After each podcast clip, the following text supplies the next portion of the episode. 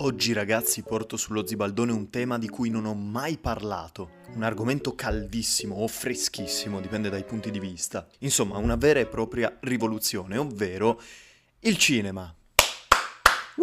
No, vabbè, scherzi a parte, ci sarà comunque un'innovazione rispetto al solito. Io mi sono reso conto che finora vi ho sempre parlato di film, inteso proprio come opere organiche, o tutt'al più spingendoci ancora più in là con la generalità di generi. Però non sono mai sceso troppo nei dettagli, non mi sono mai messo ad analizzare le varie componenti di un film. E un film, sappiamo tutti benissimo, è composto da tantissime parti e tantissime persone che svolgono ruoli e compiti molto eterogenei, molto diversi fra di loro, ma penso che fra tutti, nonostante la regia sia fondamentale, la sceneggiatura, la scenografia, la fotografia è tutto importantissimo, ma di solito ciò che più resta impresso di un film in uno spettatore medio, così come anche in un appassionato, magari uno che ha un occhio un po' più critico rispetto al pubblico comune, è la componente recitativa, cioè attori e attrici. Perché giustamente guardando un film tu vedi la storia di dei personaggi, questi personaggi personaggi,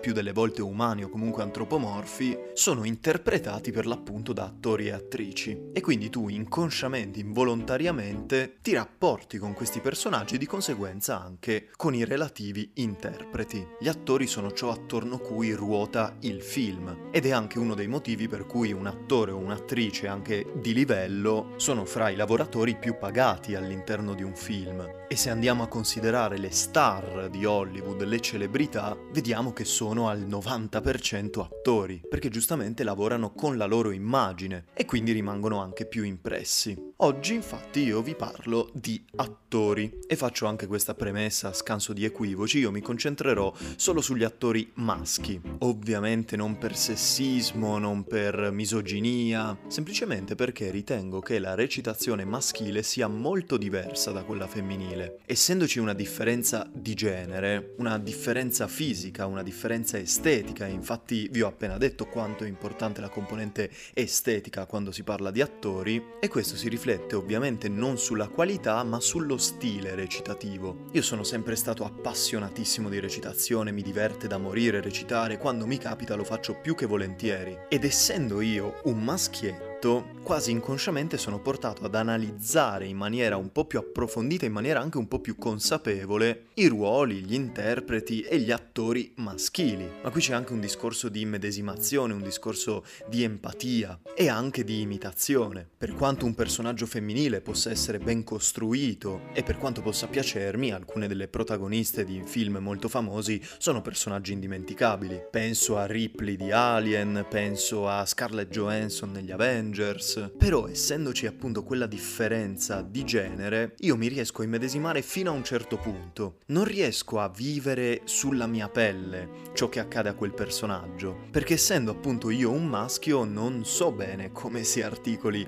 il mondo femminile e non ho assolutamente la pretesa di farlo, mentre per un personaggio maschile lì c'è un discorso di immedesimazione molto più importante ed è uno dei motivi per cui ammiro tantissimo magari attori maschi che interpretano ruoli femminili femminili o viceversa. Secondo me lì ci vuole una bravura veramente eccezionale. Però per farvi un esempio, se io mi guardo un film con Meryl Streep, vedo Meryl Streep, vedo che è una dea della recitazione, le faccio i complimenti, ma non mi verrebbe mai in mente di imitarla, di prendere spunto, di ispirarmi al suo metodo recitativo per recitare io stesso. Perché essendo una donna la sua è una recitazione femminile, che secondo me appunto è diversa da quella maschile. Mentre se vedo un film con per esempio Jack Nicholson, Nicholson, lì oltre al discorso dell'immedesimazione nel personaggio, posso prendere spunto, posso imparare, posso ispirarmi alla recitazione di Jack Nicholson. Perché essendo un uomo come me, vabbè che io non sono un uomo, sono un ragazzo, il suo stile recitativo si avvicina molto di più a quello che potrei avere io, adesso non voglio assolutamente pormi sullo stesso piano di Jack Nicholson che è un colosso, però era per farvi capire appunto questo discorso di livelli. Non so se ha senso per voi questa cosa, però appunto io cercherò di concentrarmi solo sugli attori maschi, anche per evitare di fare strafalcioni, di fare scivoloni, di analizzare in maniera non corretta o non completa la recitazione femminile di un'attrice donna. Essendoci questo distacco, appunto la mia attenzione analitica è un po' ridotta, forse è un difetto mio, però questo è. E appunto, parlando di attori, ci sono attori famosi e attori meno conosciuti, ma c'è anche una categoria molto affascinante, secondo me, di attori, tutti bravissimi e tutti famosissimi. Vi anticipo subito che tutti e cinque gli attori di cui vi parlerò oggi sono tutti molto famosi. Hanno fatto un sacco di film e hanno avuto anche molta attenzione da parte della critica, da parte dell'industria cinematografica e del pubblico anche. Però a mio parere, appunto, in relazione alla loro bravura, in relazione al loro potenziale, questo riconoscimento non è abbastanza elevato e quindi tendono a essere un po' travisati, per l'appunto sottovalutati, quando in realtà hanno delle doti eccezionali che potrebbero magari equipararli ai loro colleghi un po' più famosi, un po' più riconosciuti. Per farvi un nome, Leonardo DiCaprio o Tom Hanks, o Morgan Freeman, che ne so, ce ne sono tantissimi di esempi. Ah, vi dico subito anche, forse l'ho già detto prima, ma lo ripeto, che questa non è una classifica, sarà un'altra lista, e i componenti di questa lista sono sparsi in modo del tutto casuale. Detto questo, io direi di cominciare. Il primo attore di cui vi parlerò oggi è un attore per l'appunto famosissimo, che ha fatto produzioni un po' più indie, un po' meno conosciute, ma ha recitato anche in importanti blockbuster, è un attore molto versato Attila. Sto parlando di Jake Gyllenhaal. Jake Gyllenhaal è riconosciuto penso universalmente come uno degli attori più sottovalutati di Hollywood. Ogni volta che ne parlo con qualcuno, questa persona mi dice sempre che lui è bravissimo, però viene calcolato un po' poco, gli viene riconosciuto un po' poco il suo talento. E io sono totalmente d'accordo, perché Jake Gyllenhaal è un attore formidabile a mio parere. È uno di quegli attori che hanno una faccia che recita da sola in un certo senso. Lui potrebbe anche stare fisso con un'espressione monotona e apatica e comunque quell'espressione riuscirebbe a comunicare tantissimi tipi di emozioni. Penso siano gli occhi a fare la differenza perché ha questi occhi molto grandi, blu, intensi, anche un po' sbarrati, un po' a palla e la recitazione a mio parere dal punto di vista proprio dell'espressività facciale è composta all'80% dagli occhi. E come vi dicevo prima, Jake Gyllenhaal è un attore estremamente versatile, gli riescono benissimo sia sia i ruoli da protagonista e da eroe, sia i ruoli da cattivo e addirittura i ruoli da antieroe. E questo nel tempo gli è valso veramente tantissimi tipi di ruoli, tantissimi film, tantissime possibilità di dimostrare il suo talento e lui l'ha fatto, ottenendo un grandissimo successo, penso anche commerciale. Se io vado a vedere per esempio un Source Code, uno Spider-Man Far From Home, un Prince of Persia, un The Day After Tomorrow, comunque sono tutti film estremamente famosi. Quindi da questo punto di vista possiamo tranquillamente classificarlo come attore di successo, ma appunto tutti quelli di cui vi parlerò oggi lo sono. Però se vado a vedere dal punto di vista che ne so dei premi, lui è un attore che meriterebbe un Oscar a mani basse. Eppure in tutti i film in cui si è destreggiato con tutta la sua bravura, l'unica nomination che ha ricevuto è stata nel 2006 come attore non protagonista per Brokeback Mountain. E lì è complice anche secondo me il fatto che recitava insieme a Heath Ledger, che è un altro attore bravissimo. Era purtroppo. Però questa è l'unica nomination che ha ricevuto. Io lo trovo veramente incredibile. Vi posso dire così su due gambe almeno 5 film in cui lui meritava se non di vincere perlomeno di essere nominato. Jake Gyllenhaal è un attore che io trovo per certi versi molto simile a Christian Bale, nel senso che ha una faccia più espressiva di Christian Bale. Quest'ultimo se vuole riesce a essere apatico mentre Jake Gyllenhaal, come abbiamo detto prima, la sua faccia recita da sola, è di un'espressività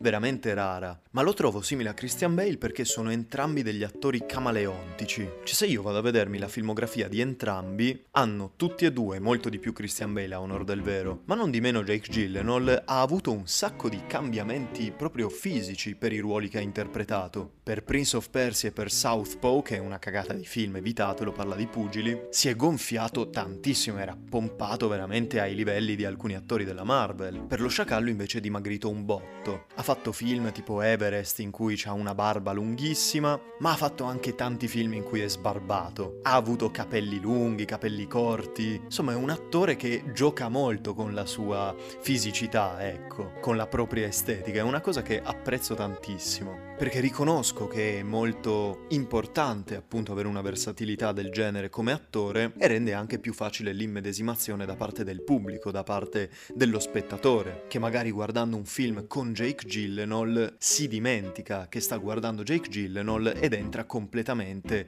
nel personaggio o nella storia, insomma viene trasportato in maniera molto più efficace. E mi sono dimenticato di dirvi prima, io per ciascuno degli attori di cui vi parlerò vi dirò anche il film in cui secondo me quest'attore dà il meglio di sé. E il meglio, il top, Jake Gyllenhaal secondo me lo raggiunge in Nightcrawler, in Italia noto anche come Lo Sciacallo, che vi ho menzionato tra l'altro tipo 30 secondi fa. Lo Sciacallo è un film che non ti aspetteresti mai che ti prenda quanto ti prende, ma che ti fa battere il cuore veramente come pochissime pellicole, uno dei miei film preferiti. Parla sostanzialmente di questo ragazzo che è appunto Jake Gyllenhaal, che si mette in testa che vuole sfondare nel mondo delle riprese video da vendere poi a notiziari, telegiornali e quant'altro. E si accorge ben presto che i video, insomma i prodotti che queste emittenti cercano maggiormente, che pagano anche più profumatamente, sono quelli di cronaca nera. E questo secondo me è anche un po' una critica al fatto che noi siamo portati, penso proprio intrinsecamente, a prestare maggiore attenzione nel momento in cui accade qualcosa di terribile. A nessuno gliene frega di Tizio Caio che ha vinto al Superenalotto o di un ponte che è stato eretto da qualche parte. Però nel momento in cui c'è un terremoto, un'esplosione o anche semplicemente una sparatoria e della gente muore, ecco che lo spettatore medio è molto più coinvolto. E questo Lou Bloom, che è il protagonista, lo capisce benissimo. E lui di suo è molto strano, è molto psicopatico, ha questi occhi sbarrati in continuazione, è un essere privo di qualsivoglia empatia, di qualsivoglia qualsivoglia moralità. E infatti facendo le riprese che fa, molto spesso si spinge al di là della linea che separa il giusto dallo sbagliato, il buono dal cattivo. E per questo non è minimamente considerabile un eroe, piuttosto un antieroe. Per farvi un esempio, c'è un incidente, lui si sintonizza sulle radio della polizia per capire dove avvengono le cose più macabre, le cose che potrebbero farlo guadagnare di più, anche qui è molto utilitarista, diciamo. Riesce a recarsi sul luogo di questo incidente in cui ci sono dei morti prima della polizia e per avere una bella inquadratura, per avere delle belle riprese, lui prende i cadaveri e li sposta per, per fare una composizione sostanzialmente, per crearsi il set. Oppure si spinge al di là delle reti, al di là dei nastri della polizia dove il pubblico non è ammesso e non sono ammessi neanche i reporter, pur di fare delle riprese all'interno di una casa in cui c'è stata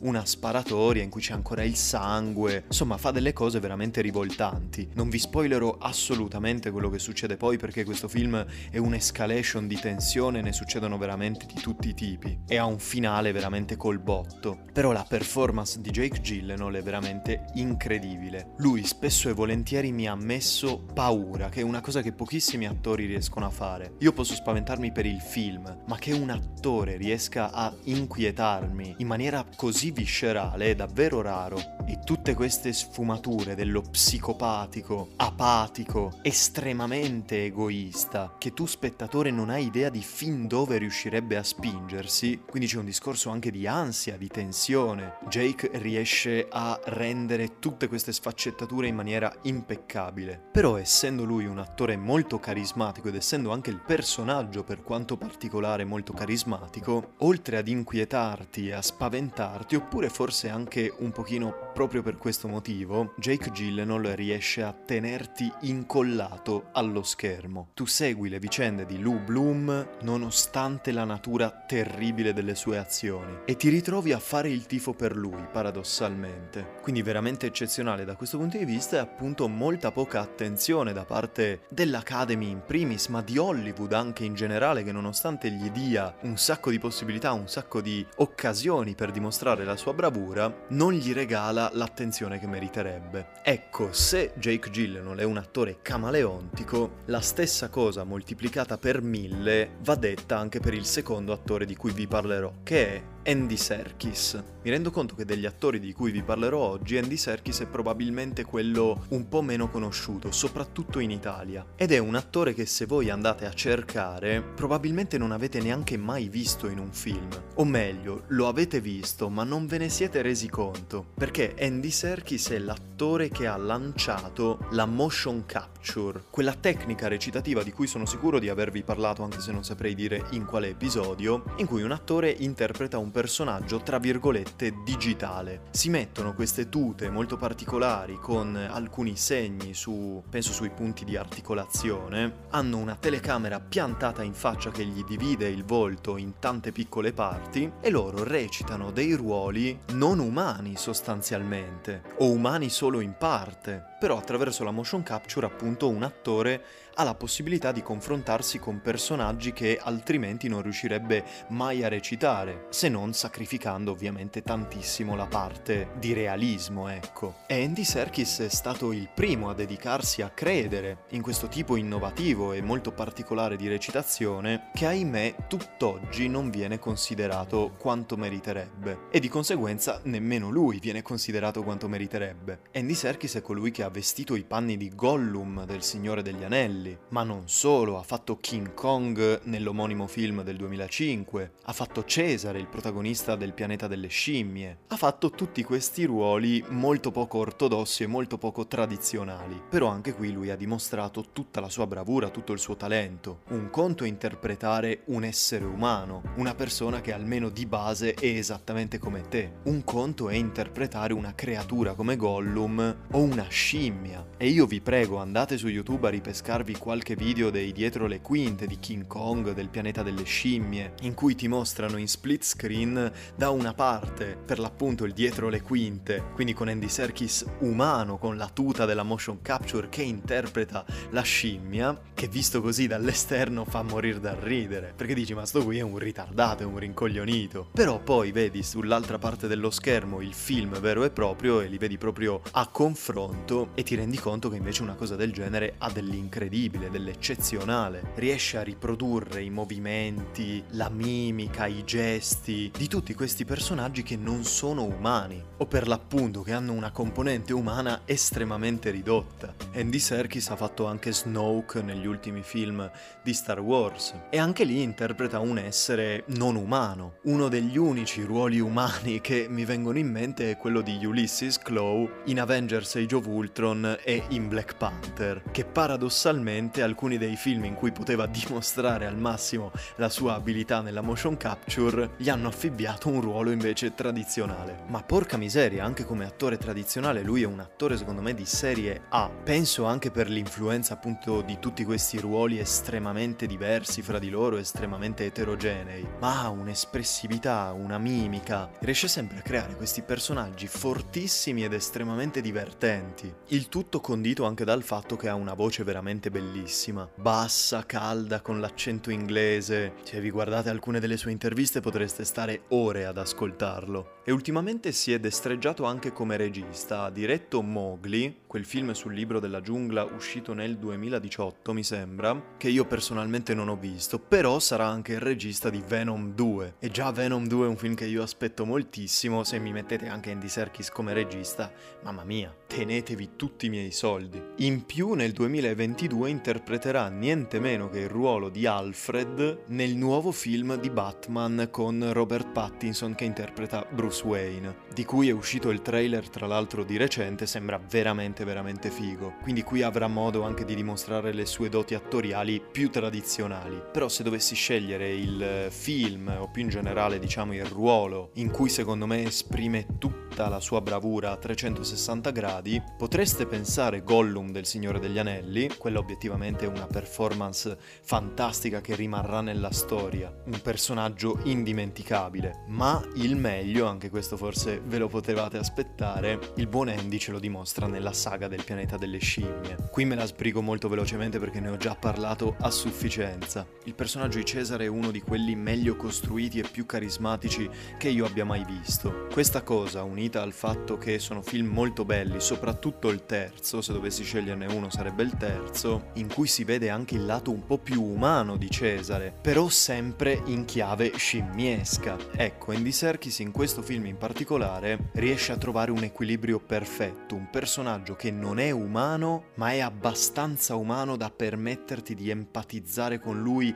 al 100%. Nulla togliendo ovviamente agli altri suoi ruoli, però ecco, se dovessi sceglierne uno sarebbe quello lì. Andiamo avanti. Il terzo attore tra i più sottovalutati di sempre è, secondo me, Joseph Gordon-Levitt. Lui ve l'ho già menzionato parlando di 50-50, che era uno dei film che mi ha fatto piangere. Ed esattamente come gli altri, salvo forse Andy Serkis, uno di quegli attori che se io vi faccio vedere una sua foto, al 100% voi mi direste «Ah sì, lui l'ho visto». Perché anche lui ha fatto un sacco di film, è un attore molto conosciuto e molto apprezzato. Oltre a dare la voce a Jim del pianeta del tesoro, questo io non lo sapevo fino a pochissimo tempo fa, ed è stato un, un bel easter egg, devo dire. Tra i suoi film più famosi ricordiamo, oltre a 50-50, che è passato un po' in sordina come film, ma c'è anche 500 giorni insieme, che penso sia uno degli unici film romantici che mi sia piaciuto. Bellissimo 500 giorni insieme. E poi c'è anche Il Cavaliere Oscuro e il Ritorno. Lui fa la parte di quell'agente di polizia che poi alla fine del film si scopre essere Robin. Un altro film molto famoso che ha fatto è Don John, che io non sono mai riuscito a vedere mio malgrado perché me ne hanno parlato benissimo e poi c'è Scarlett, che vabbè è Scarlett. Anche Joseph Gordon-Levitt è un attore molto versatile. Ecco, se Jake Gyllenhaal e Andy Serkis erano estremamente versatili, Joseph Gordon-Levitt lo è un pochino di meno, nel senso che per come ha la faccia lui proprio, ha questa faccia proprio simpatica, da, da, da ragazzino simpatico. È molto alla mano come persona, molto gentile, cordiale, ha un sorriso che te lo fa subito stare a cuore. E questo però è un'arma a doppio taglio, perché se gli riescono benissimo i protagonisti e gli eroi, penso che non abbia mai interpretato il ruolo di un cattivo, il ruolo di un villain. Peccato perché lui è bravissimo, sono sicuro che riuscirebbe a fare un ottimo lavoro. Però appunto una piccola pecca dal punto di vista della versatilità che comunque compensa con la sua bravura, con il suo talento generale, che brilla secondo me particolarmente per i ruoli drammatici. Film come 50 e 50 o per l'appunto 500 giorni insieme che in realtà è una commedia, una rom-com un po' più intelligente delle solite rom-com, però come tutte le commedie romantiche ha la parte un po' più leggera, un po' più divertente e la parte un po' più strappalacrime. Ecco, per le parti leggere e divertenti lui se la cava molto bene, perché c'è un certo wit, non so come dire. Non è un comico, non è un attore comico, però sfruttando la sua abilità recitativa generale riesce a essere molto divertente e a pronunciare le battute che pronuncia in maniera molto semplice ma allo stesso tempo molto efficace. Però appunto, come vi ho detto, lui spicca secondo me particolarmente per tutto ciò che è drammatico. Le parti un po' più tristi, un po' più drammatiche per l'appunto di 500 giorni insieme, lui è fantastico, riesce a esprimere tutto il dolore, la tristezza, ma al tempo stesso anche la rabbia, insomma tutto lo spettro di emozioni che caratterizzano una rottura e riesce a coinvolgerti benissimo in generale, ovviamente, non solo in questo film, anche complice il fatto che ha una faccia molto simpatica. O per l'appunto in 50 e 50 di cui vi ho già parlato, lì è veramente veramente bravo, lo hanno nominato per un Golden Globe ed è stato penso il massimo dal punto di vista dei premi, dei riconoscimenti che lui abbia mai ottenuto. Una nomination ai Golden Globe e un'altra nomination ai Golden Globe sempre per 500 giorni insieme. E se dovessi dire il film in cui lui ha dato il meglio di sé, sono molto combattuto perché 50 e 50 è veramente bello e lui è veramente veramente bravo. Riesce a trasformare un film potenzialmente banale invece in qualcosa di estremamente struggente. La riuscita del film secondo me è almeno al 40% merito suo. Però per non ripetermi e per non parlarvi sempre degli stessi film, secondo me il meglio di Joseph Gordon-Levitt noi lo vediamo in un film che si chiama Looper del 2012. Film molto molto famoso, scritto e diretto da Ryan Johnson, che secondo me è una delle menti più geniali in circolazione in questo momento ad Hollywood, che per intenderci è lo stesso che ha scritto e diretto Cena con delitto. Looper è uno dei film più geniali, intricati e originali che io abbia mai visto. Non vi racconto la trama perché per raccontarvela bene avrei bisogno di almeno 10 minuti. Parla sostanzialmente di viaggi nel tempo e Joseph Gordon-Levitt interpreta un personaggio che si chiama Joe e per una serie di eventi lui è portato a confrontarsi con il se stesso passato del futuro che è interpretato da Bruce Willis. E tu dici, loro due sono molto diversi fisicamente. In effetti è vero, c'è stato un buon lavoro dal punto di vista del trucco, hanno cercato di renderlo simile a Bruce Willis, ma il 90% del lavoro è tutto merito suo. Lui evidentemente si è messo a studiare le movenze, le espressioni, tutto ciò che caratterizza diciamo la fisicità e l'espressività, o meglio la non espressività di Bruce Willis, e lo ha riprodotto proprio per presentare questo personaggio che potesse essere credibilmente appunto la controparte giovane del buon vecchio Bruce. Cioè sostanzialmente Bruce Willis è un attore così monotono che anziché prendere qualcun altro hanno detto a Joseph Gordon-Levitt lui non riesce a fare un personaggio diverso da se stesso, cerca di farlo simile a lui. E ci sono una marea di piccole espressioni, di facce, di modi di parlare, di esprimersi. Insomma, ha fatto un lavoro che dir minuzioso e dir poco. E anche qui estremamente efficace perché tu a vederlo, nonostante sulla carta magari si possa essere un po' scettici, nel film è credibile al 127%. Però appunto poco cagato da Hollywood. E secondo me un certo ruolo lo gioca anche il suo nome, perché ha un nome un po' complicato, Joseph Gordon-Levitt. È lungo e Levitt è un cognome che non si sente molto in giro. È complice del suo successo elevato ma non così tanto come potrebbe, secondo me ci sta anche la stazza, che in realtà io ho appena visto lui è alto 1,78 m non è basso, non è piccolo, è nella media. Però lui è una di quelle persone che proprio sembrano piccole. Secondo me è perché ha la testa in proporzione molto più grande rispetto al corpo. È un po' sproporzionato da questo punto di vista, quindi sembra una bubblehead, non so, unito al fatto che ha la faccia un po' da cucciolotto, sicuramente molto simpatica, sicuramente molto espressiva, però non così versatile soprattutto rispetto ad altri attori come quelli di cui abbiamo parlato prima, Boo non è stato cagato abbastanza, secondo me, nonostante abbia fatto un sacco di roba, lo ripeto.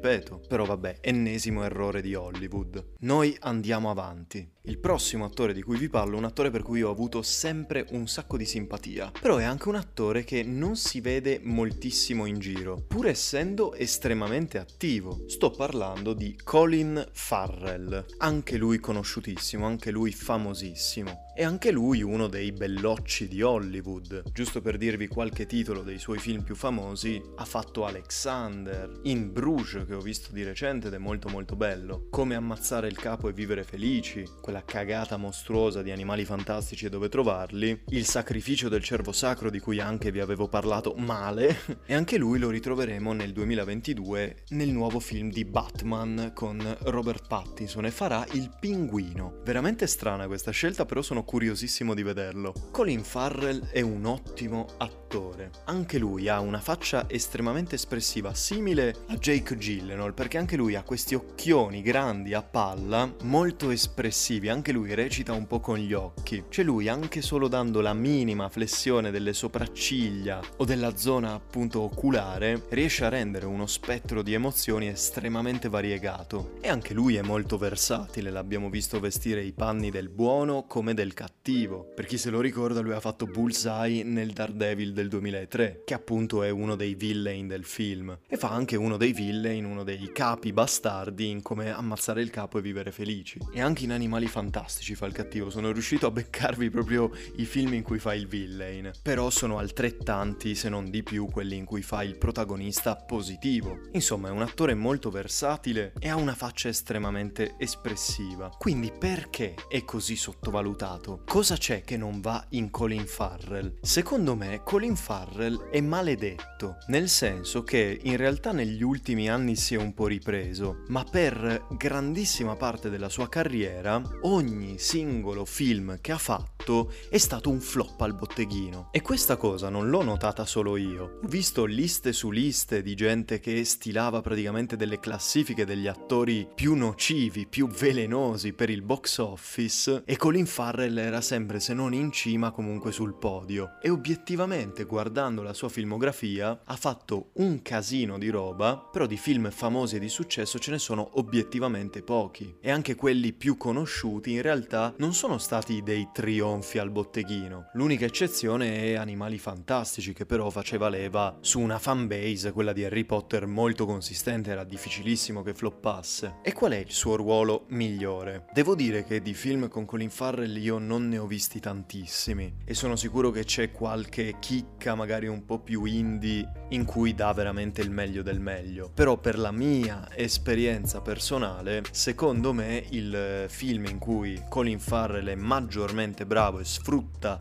veramente al massimo le sue doti recitative attoriali è In Bruges. È un film del 2008 che io mi sono recuperato molto di recente, che mi è piaciuto tantissimo. Parla sostanzialmente di questi due assassini, proprio killer professionisti, che sono Colin Farrell e Brendan Gleeson, che in seguito a un colpo andato male, non vi spoiler ovviamente, ma è una cosa abbastanza macabra, vengono costretti, diciamo dal loro datore di lavoro, a scappare a Bruges, la capitale del Belgio. Poi da qui ci saranno un sacco di avvenimenti. E il film è, come vi ho detto, surreale, ci sono delle scene che voi non vi aspettereste mai. Io più volte non credevo ai miei occhi. Ed è un film in cui può succedere veramente di tutto, succede di tutto, qualunque cosa, in maniera del tutto imprevedibile, mantenendo però sempre un tono non pesante, non drammatico, o meglio, ci sono alcune parti un po' più drammatiche, ma in generale è una black comedy. E il personaggio interpretato da Colin Farrell è molto affascinante, fa spaccare dal ridere, fa ridere quello che dice e il modo in cui lo dice, per questo dico che Colin Farrell è stato particolarmente bravo, perché interpreta i panni di Ray, che è questo tizio che fa il killer professionista, ma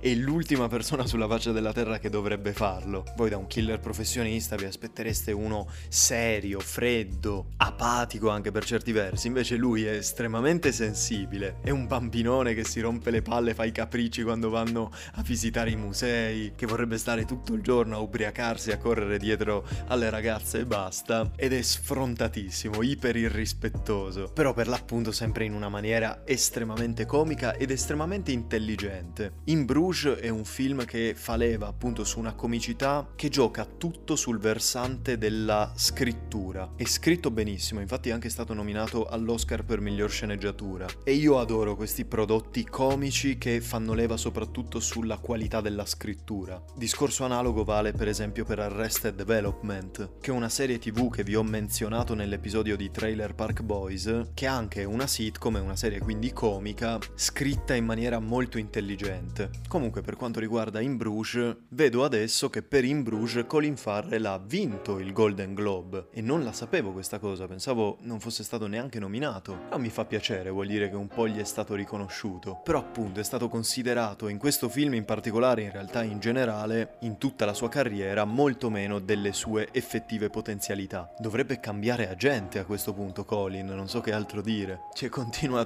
trovargli film che non fanno una lira al botteghino, evidentemente c'è un problema. E così siamo arrivati al quinto attore in questa lista dei più sottovalutati di tutti i tempi. Un attore formidabile, a mio parere il migliore fra tutti quelli di cui vi ho parlato oggi, che anche lui ha avuto successo, ha fatto un sacco di roba, che però mannaggia alla mannaggia non viene considerato quanto meriterebbe. Sto parlando di Viggo Mortensen. Viggo ce l'abbiamo tutti in testa per un ruolo soltanto, ovvero Aragorn del Signore degli Anelli. Il suo ruolo più famoso è anche uno dei suoi ruoli migliori in cui dà maggior prova di sé. Riesce a portare in vita questo personaggio nato dalla fantasia di Tolkien in maniera veramente eccezionale, penso come nessun altro avrebbe saputo fare. E tra l'altro, piccolo fun fact, Viggo è subentrato penso a riprese già iniziate, perché era nato un casino con l'attore che doveva prima interpretare Aragorn, lui è subentrato praticamente come toppa e non era neanche troppo conosciuto a quei tempi, ma ha mostrato una dedizione incredibile per il ruolo e alla fine, o meglio così, è uno dei tanti tasselli che rendono il Signore degli Anelli un capolavoro. Ma per quanto riguarda Viggo, noi torniamo sul versante della versatilità, perché anche lui è un attore estremamente camaleontico, sia dal punto di vista fisico, perché per Green Book ha dovuto prendere tipo 20 kg, mentre per The Road è dimagrito un sacco, e per La promessa dell'assassino invece ha messo su un bel po' di muscoli. È un attore che potrebbe interpretare qualunque ruolo e qualunque ruolo gli venga affidato si può stare più che certi che lui farebbe un lavoro sopraffino. Tende ad essere preso più per ruoli positivi che per ruoli negativi. L'unico ruolo negativo, tra virgolette, che mi viene in mente è per l'appunto La promessa dell'assassino, in cui non fa proprio un villain, fa più un antieroe, insomma. Sempre protagonista, però è un ruolo un po' più oscuro. Tende a essere principalmente il buono. E cosa rende in particolare Viggo Mortensen così, così eccezionale da una parte e così versatile dall'altra? Beh, lui dovete sapere che è un poliglotta. Parla almeno sette lingue, penso, tra cui anche l'italiano con una fluidità veramente micidiale. Ho visto un'intervista che gli avevano fatto in vista dell'uscita di Green Book, in cui lui interpreta un italo-americano, e in questa intervista lui parla italiano con l'intervistatore che evidentemente era italiano e ha una proprietà di linguaggio, una ricchezza del vocabolario, una dizione anche, parla praticamente senza accento. Io sono rimasto a bocca aperta, dice una roba del tipo Green Book è un film che ti invita a fare un viaggio riflettendo sui limiti delle prime impressioni, cioè trovatemi uno straniero che riesce a formare una frase in italiano così bene. Manco alcuni italiani ce la fanno. E oltre all'italiano parla, vabbè, ovviamente l'inglese, lo spagnolo come un madrelingua, il catalano, il francese, il danese. Già solo il danese deve essere una lingua difficilissima da imparare. E anche l'arabo mi sembra che, che conosca. A questo punto non mi stupirei neanche se conoscesse l'elfico per davvero. Probabilmente l'ha anche studiato. Quindi questa sua qualità, questo suo conoscere un sacco di lingue, è ciò che a mio parere contraddistingue principalmente il suo essere un attore camaleontico, che riesce a fondersi con qualunque tipo di personaggio, anche anzi soprattutto straniero. Se andiamo a vedere la sua filmografia, oltre a Green Book, che per l'appunto fa un italo-americano, nella promessa dell'assassino fa un russo, in un film interpreta Freud e nel Signore degli Anelli recita con un accento inglese. Quindi anche questa estrema varietà di lingue e di linguaggi lo portano a riuscire a recitare con qualunque tipo di accento. In Green Book è credibilissimo come italo-americano, non solo nell'accento, anche nel portamento, nelle espressioni che fa in tutti i gesti, che gli americani pensano che l'italiano faccia il gesto quello tipico, no? Con la mano chiusa come per dire che cazzo vuoi. Lui questo gesto lo fa, ma lo fa con una discrezione, con una nonchalance e una genuinità che veramente non gli puoi dire nulla. E Green Book è tra l'altro anche il film in cui lui, secondo me, dà il meglio di sé. Per quanto io ami Il Signore degli Anelli, per quanto io ami Aragorn, fa certe espressioni in Green Book veramente, veramente eccezionale. Meno male che lo hanno nominato all'Oscar, e non solo per Green Book, lo hanno nominato anche per La promessa dell'assassino e per Captain Fantastic, che non ho ancora visto. Non ha mai vinto, ma secondo me per Green Book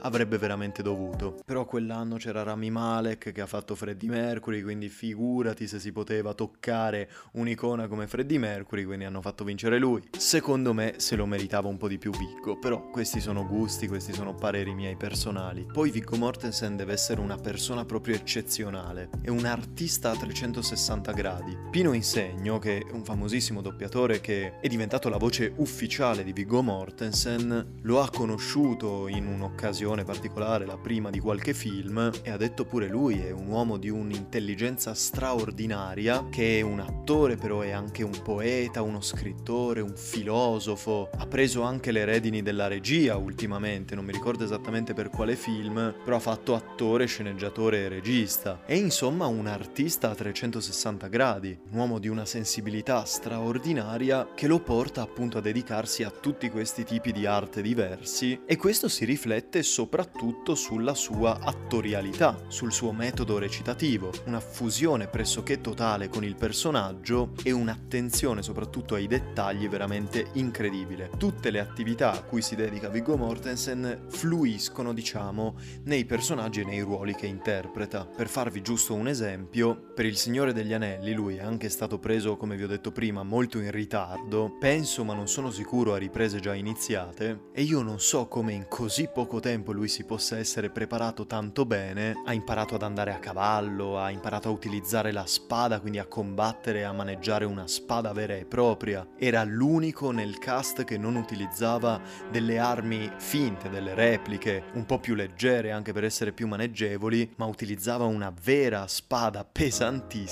E il suo maestro, che è uno spadaccino famosissimo di cui non ricordo il nome, ha detto espressamente Viggo Mortensen è uno degli allievi migliori che io abbia mai avuto. Cioè lui si è fuso con il personaggio di Aragorn, viveva da Aragorn, quindi in tenda, pescava per procurarsi il cibo, tutti gli stunt che faceva li faceva senza controfigura ovviamente. C'è una scena alla fine della Compagnia dell'Anello in cui Aragorn si scontra con Lurz, che è il capo, il capitano degli Urukai, che ha appena ucciso Boromir. E qui spoiler per chi non ha visto Il Signore degli Anelli, ma sinceramente se non conoscete Il Signore degli Anelli potete anche morire per me. Comunque lui si scontra con questo Urukai che è praticamente un orco gigantesco e a un certo punto nella lotta Lurz lancia ad Aragorn un pugnale e Aragorn con un colpo di spada praticamente riesce a buttarlo via, facendo uno stunt incredibile che io ero convinto che fossero effetti speciali. Invece, guardando dietro le quinte, ho scoperto che l'attore che faceva Lurz ha sbagliato e ha lanciato per davvero un vero coltello verso Viggo Mortensen che con dei riflessi assurdi, e questo testimonia appunto